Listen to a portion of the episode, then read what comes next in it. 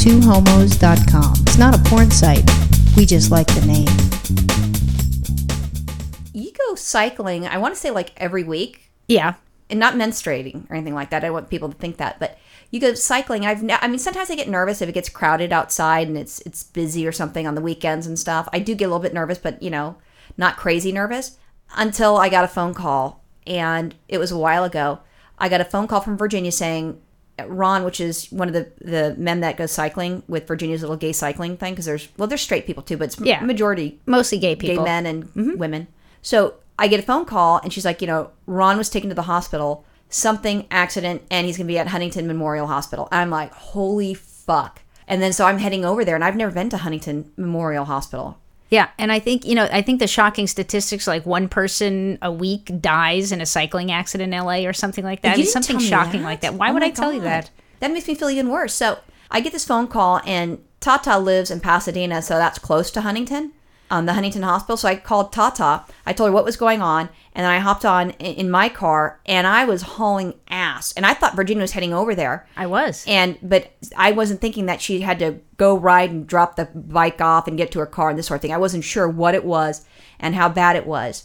And Ron is such a sweet guy, and I love him to death, and he's funny and this sort of thing. We get there, you know, Tata and I, and it was before Virginia. Virginia wasn't there yet. Yeah, because I had to. We were like I don't know, maybe eight miles out, so I had to. Well, we we waited for the ambulance, and you know they did all that, and they transported him. But then I had to ride because I'm on my bicycle. I had to ride all the way back to the starts. I had to ride those eight miles, and you know it doesn't take a ton of time, but it does take some time. And then I had to get in the car and then go pick up his bicycle from where the accident was, and then I had to go over to the hospital. So it took me a bit of time. Yeah, no, there's no no worries with that. But when I saw Ron and he was in the ER room, and I mean he he he looked okay because they had our, had him higher than a fucking kite. Oh yeah. he was high. You They know, had the him drugs, on and he and they morphine. Yeah, they had him on morphine, all kinds of stuff. Yeah, and and they're you know doing X-rays and stuff with him. And what ended up happening with his, you know, I'm not going to go into the accident part of it, but what ended up happening, you know, a, as an end result, he had broken his pelvic in four spots, Pelvic bone. Yep. and then he had blood on his on his brain. Right, because he crashed, hit his head. And I mean, Virginia used to always say, Roxanne, you know, you need to wear this helmet. And I'm like, I don't want the helmet because it can be, you know, helmet head, and that's not very attractive with your hair. And, you know, when I was growing up, we didn't wear any helmets, and, you know, only the professional cyclists wore helmets, and blah, blah, blah, blah, blah. And I always thought it was a pain in the ass when you made me wear because I didn't like motorcycles. I'll re- wear a helmet. I never really thought of the importance of having a helmet with the bike. Virginia had an accident a while ago, and she had her helmet, and then she had to get a new helmet, which is great. But with Ron, I mean, if he didn't have it, he could have died, and it scared the shit out of me. The way he hit his head and the way his helmet was cracked, like a big chunk off of it, and the fact that he had blood on his brain with the helmet on there, if he didn't have a helmet on, he'd, probably be dead. dead. Yeah. Yeah, no question. And then Sato was saying that, you know, he was so out of it that he's like, you know, out of conscious, just making some strange sounds of, of pain, and his eyes rolled back. So, Yeah. I, you know, I'm very grateful, you know, that and they did the surgery on him because the blood on his head. He had something like a tube towards his heart because they couldn't give him heparin and so forth.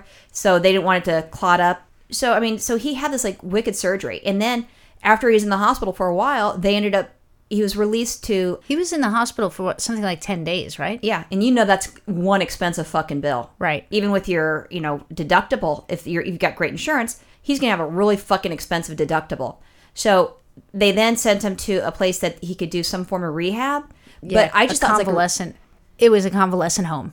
but I didn't know that. I thought it was like a rehab place. But when we went to the place, it's a fucking convalescent home. He said the average age when he, he you know, when he when he checked out was 85. So he probably brought it down with his age. Right, so it's normally like 92. Right. And we didn't know that. I mean, I didn't know that. And Virginia and I went there to go see him. And we go into the place, and there's a bunch of, you know, little old ladies, primarily, because they're, they're outliving the men at this hospital. So it's a bunch of little old ladies in wheelchairs and shit like that. And, you know, he's, he's freaking out because he feels like crap. And, you know, he's still on drugs that they gave him to deal with the pain stuff after the surgery. And so we go in to sit down, and he goes, Oh, this is my this is my because he has to room with somebody. Luckily, he got someone that was nice to have a roommate. This is Ronald, so it's Ronald and Ron. I think the guy was nice because all he did was lay there asleep all day long, so he didn't say anything. No, he watches certain TV programs, so that's like he wants to watch Jeopardy, and Ron would let him watch Jeopardy. And Jeopardy and Wheel of Fortune, that was all he needed to watch on TV. but Ron got him into some other show that he liked to watch. American Idol. Was it? So they'll watch that together. So they're they're fine with that. They're doing the bonding. So what ended up happening is you know, as we're visiting Ron, and we, we stopped off at Porto's, which is a bakery place, so we would have some nice, you know, sweets and stuff, because food is love. And um, we go there, and there's this little old lady comes in, and she has like one eye that's a lot larger than the other. It looks like a cartoon sort of way, or like some like like it's just gigantic, and this little tiny eye that's squinted. So I didn't know what the heck happened to her. And she has a wheelchair, and she's moving herself around not by using her arms to move the wheelchair. She has her little foot, so you hear there's a, and she scoots forward, and she's coming towards him, kind of like a horror movie. And so she walks up, and she's like, "You're wasting your time." And I'm like, "Excuse me, ma'am." Because it's a little old lady. I can't yell at a little old lady. I can't yell at a little old man. You know, I do have some manners. You're wasting your time. And she looks at him. He's dead. And I'm like, what? And Ron's like, get out of here. He's been dead for two years. Yeah, Ron starts yelling at her now. Yeah, because she, you know, I mean, that's creepy. I mean, if because he could have died, and she doesn't know what she's doing, and I'm trying to get the lady out. I'm like, okay, well then maybe you could go let the nurse know that that he's dead. He's dead, and then she gets her little foot. She's like, starts scooting, um, scooting out of the house or the uh, room. So she leaves, and then she comes back and she starts flirting with Ronald, his roommate. And he and Ronald is like, this lady keeps talking to me, and I don't, I didn't ask her to talk to me. So then uh, we're chit chatting with Ron. Next thing you know, and her name is her last name is White, so I'm calling her Mrs. White. So Mrs. White come came back in because I'm assuming that she she can't be a lesbian. There and, and she just can't be a lesbian. I don't want to be a lesbian. And so she comes back in and she starts, you know, flirting with Ronald. And then she comes over to Ron's house and he's like, you know, Mrs. White, you know, I'm, I'm just trying to, I've got some friends that are here. I'd like to talk to the friends. You know, please stay away. Go away. Leave, leave, leave. Get out. And then he's trying to get her out. So I'm like, come on, Mrs. White, let's find the, the nurse. He So I- starts yelling at her. yeah, and he's yelling at her. So I leave the room. I get her to come with me. Help me find the nurse. We get the nurse. I'm like, this is a lady that's, you know, can you keep her out of his room? And he, the, the nurse goes, well, you know, she's right next door to him. I'm like, oh, fuck me. Because I would be so upset. I mean, I could be polite. And I'm not there, you know, 24 hours a day, and Mrs. White doesn't keep coming in telling me that I'm dead. I would be freaked out. I'd be pissed. I could be good for a while, but I can't be good for that long of a time period. And then what he said is like, there's this other lady that has these blood curdling screams like she's being tortured. And I don't know if they're like night dreams, night terrors. That's it, night terrors. And she starts screaming. I've never heard her. I never heard her scream. Did you? No, I never heard her. Sada said she heard her scream once. Oh my goodness. And I kind of felt like I wish that I heard, you know, her scream because I want to understand what he's he's feeling. Right. And then then we went back the following weekend uh, to visit Ron, and all of a sudden we walk in, and I'm assuming I could be wrong. It was either I'm thinking like a a church group that came in of like kids that are fuck like 15 to 17 and they're singing they've got the guitars and it was like this this stuff that i thought it was some sort of religious stuff. I don't know what the fuck it was. I didn't want to listen to them. And No. I, i'm like I, i've got to go find ron because i can't deal with this. They were like this little bunch of 17 year old punk kids and Punk? It, well kind of you know they were kind of yeah yeah kind is of grunge what the music was? Yeah well no they were singing like some japanese kind of songs from a video game or something like that. That's what they started off with. But they had electric guitars guy had a bass all this stuff so but since ron wasn't in his room when we first got there i decided to go hang out in the lobby and, and listen to this little band for a little while. So here and it's me. I couldn't. It's me, all their little 17, 18 year old friends that came to see them.